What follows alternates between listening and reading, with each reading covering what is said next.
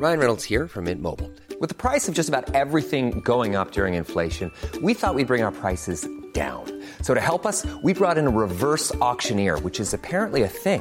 Mint Mobile unlimited premium wireless. Ready to get 30, 30, bit to get 30, bit to get 20, 20, 20, bit to get 20, 20, bit to get 15, 15, 15, 15 just 15 bucks a month. So, Give it a try at mintmobile.com slash switch. $45 upfront for three months plus taxes and fees. Promo for new customers for limited time. Unlimited more than 40 gigabytes per month. Slows. Full terms at mintmobile.com. Hi, I'm Lawrence Dallaglio, host of the Evening Standard Rugby Podcast, brought to you in partnership with QBE Business Insurance. The show is available to listen to now and right up to the end of the season when the winners of the Champions Cup will be crowned at Tottenham Hotspur Stadium and the fight for the Premiership title will be decided at Twickenham. QBE is one of the world's leading insurers and they will help your business build resilience through risk management and insurance solutions. Subscribe and download now wherever you get your podcasts. Thanks for listening. ES Audio. From the Evening Standard in London, I'm John Weeks, and this is The Leader. As the UK continues to mourn the death of Queen Elizabeth II, we're looking at one of the great things synonymous with Her Majesty her adorable corgis.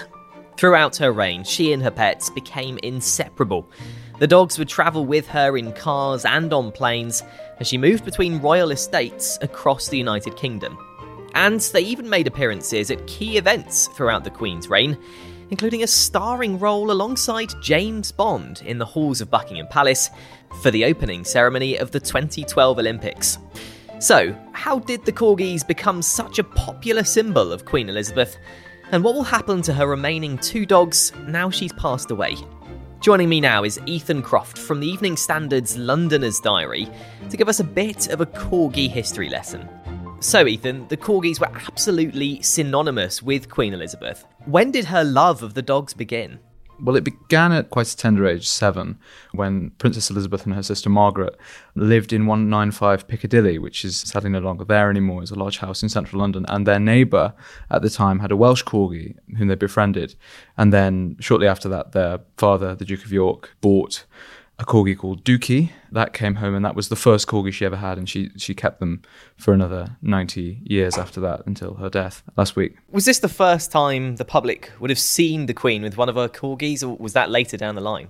Well, there were lots of photographs of the Princess Elizabeth and her sister Margaret with the dogs, which we now find in the archives. But obviously, at the time in the 1930s, I mean, it was 1933 when they got Dookie, they were very much background royals. This was before the abdication crisis when her uncle gave up the throne and then her father became king and she became the heir.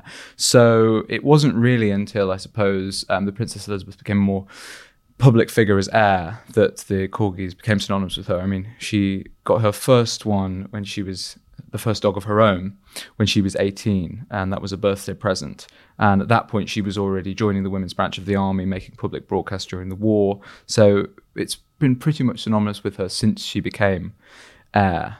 They weren't afraid to be in the limelight, were they? They appeared alongside the Queen at actually quite a lot of events in a, in a lot of cases. What are some of those? Well, there was a famous incident when Berry, one of the corgis, that corgi was particularly fond of photobombing, and, and when the Queen took a large photograph, an official photograph with the England rugby team in 2003 after they won the World Cup, Berry very much photobombed the team and got right into the shot and uh, raised a smile from them. I mean, they were often seen being manhandled on and off jets and into royal cars at diplomatic occasions. They were described as her moving carpet on one occasion because the Queen would walk around and she would just be surrounded with them. She had as many as 10 dogs at one point, so you can imagine they were hard to miss.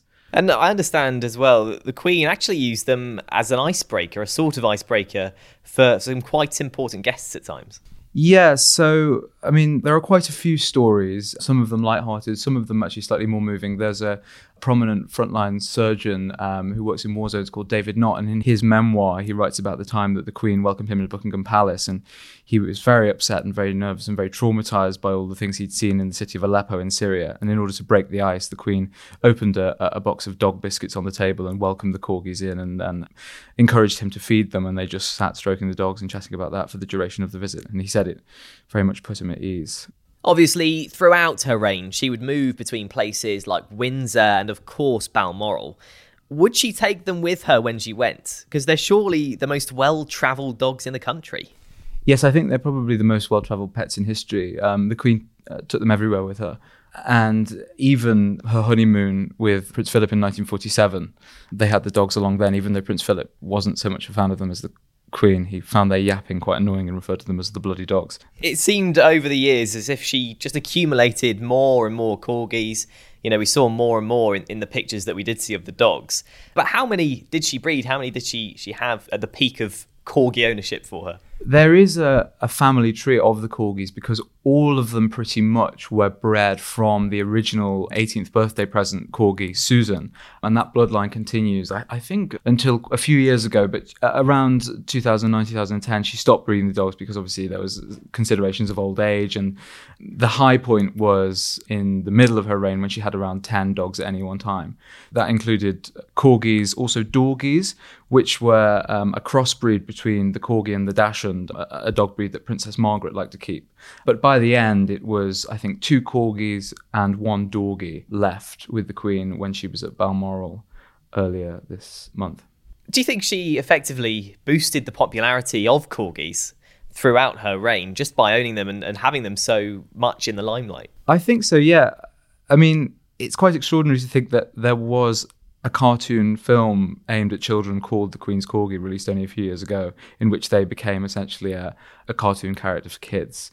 I can't really imagine that having happened if it wasn't for the Queen and her sort of patronage of them. So, the question a lot of people are asking what happens to them now? Well, there was a lot of speculation on this because various members of the royal family are animal lovers. They are you know, sort of a countryside family. King Charles has been a patron of animal causes for a long time. But Prince Andrew was the one who gifted the final two corgis to the Queen as a present after the death of Prince Philip.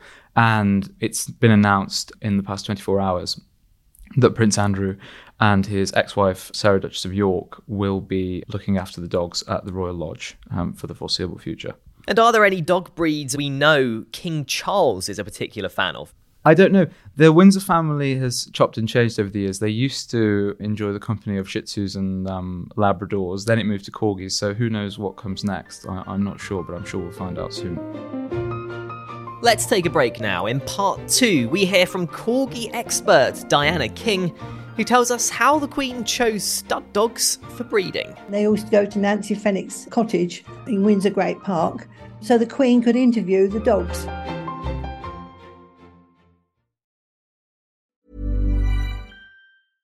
Ready to pop the question? The jewelers at BlueNile.com have got sparkle down to a science with beautiful lab grown diamonds worthy of your most brilliant moments. Their lab grown diamonds are independently graded and guaranteed identical to natural diamonds, and they're ready to ship to your door. Go to Bluenile.com and use promo code LISTEN to get $50 off your purchase of $500 or more. That's code LISTEN at Bluenile.com for $50 off. Bluenile.com code LISTEN.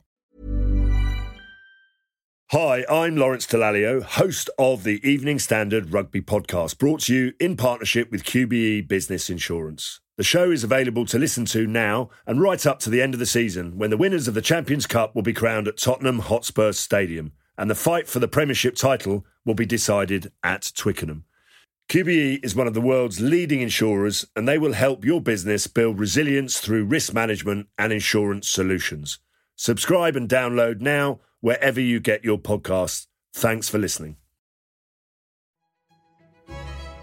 Joining me now is Diana King, ex chairman of the Welsh Corgi League, a group for owners of the breed. So, first of all, Diana, corgis became really synonymous with the Queen. Do you think their appearances alongside her made them more popular in the UK? Well, they did in the early years, yes. I mean, when she first had a corgi, I mean, it's like most things um, in this sort of world that when a person of note sort of has something, everybody else wants it. And so, yes, when she first got her corgi, then the uh, numbers of corgis being bred went up considerably and everybody wanted one. And has there been any sort of interaction over the years between the Queen and the Welsh Corgi League? I mean, we used to keep her informed. I mean, we produce a handbook every year, so she used to get a copy of that. And we produce at the moment two newsletters a year. Back in the day, it used to be about three newsletters a year. And so she always got a copy of that. So she was always well up on all the dogs that were sort of in the breed. And this is where she sort of gained her, her stud dogs from because she kept abreast of how things were going. I mean, she used to hold an audience at Windsor Castle when she was thinking of mating a bitch. And she was very knowledgeable on the breed and all their pedigrees and that. And she used to invite people with their stud dogs to come to Windsor Castle. Nancy Fenwick. Nancy Fenwick was the lady who looked after the corgis. And they used to go to Nancy Fenwick's cottage in Windsor Great Park so the Queen could interview the dogs. So, do you think their legacy as royal dogs will live on? I think it probably will. I mean, during lockdown, um, they became very popular. I mean, back in the 1990s, the breed really was in decline. And I think a lot had to do with that was the tail docking ban. And I think that came in in 2007.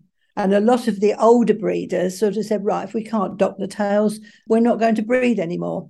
Basically, the original Pembroke Corgi didn't have a tail.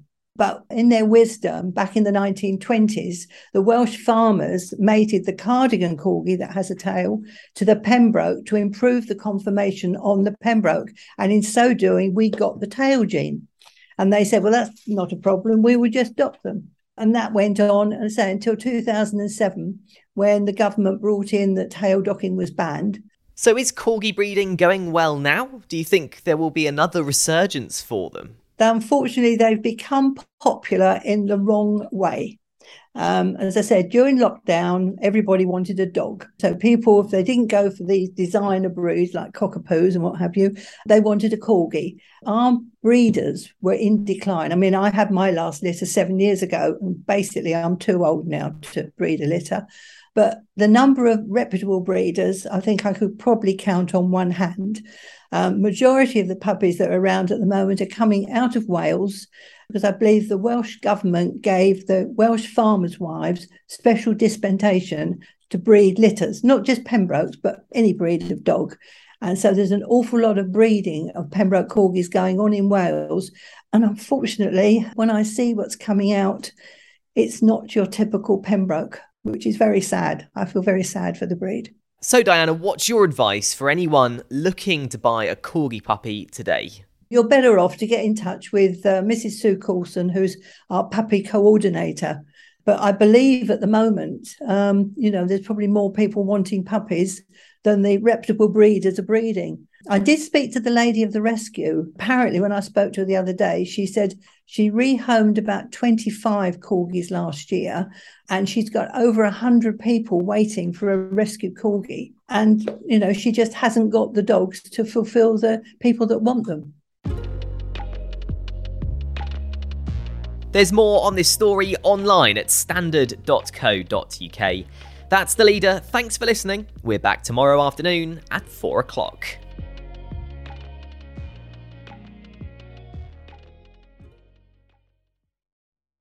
Hi, I'm Lawrence Dallaglio, host of the Evening Standard Rugby Podcast, brought to you in partnership with QBE Business Insurance. The show is available to listen to now and right up to the end of the season when the winners of the Champions Cup will be crowned at Tottenham Hotspur Stadium and the fight for the Premiership title will be decided at Twickenham.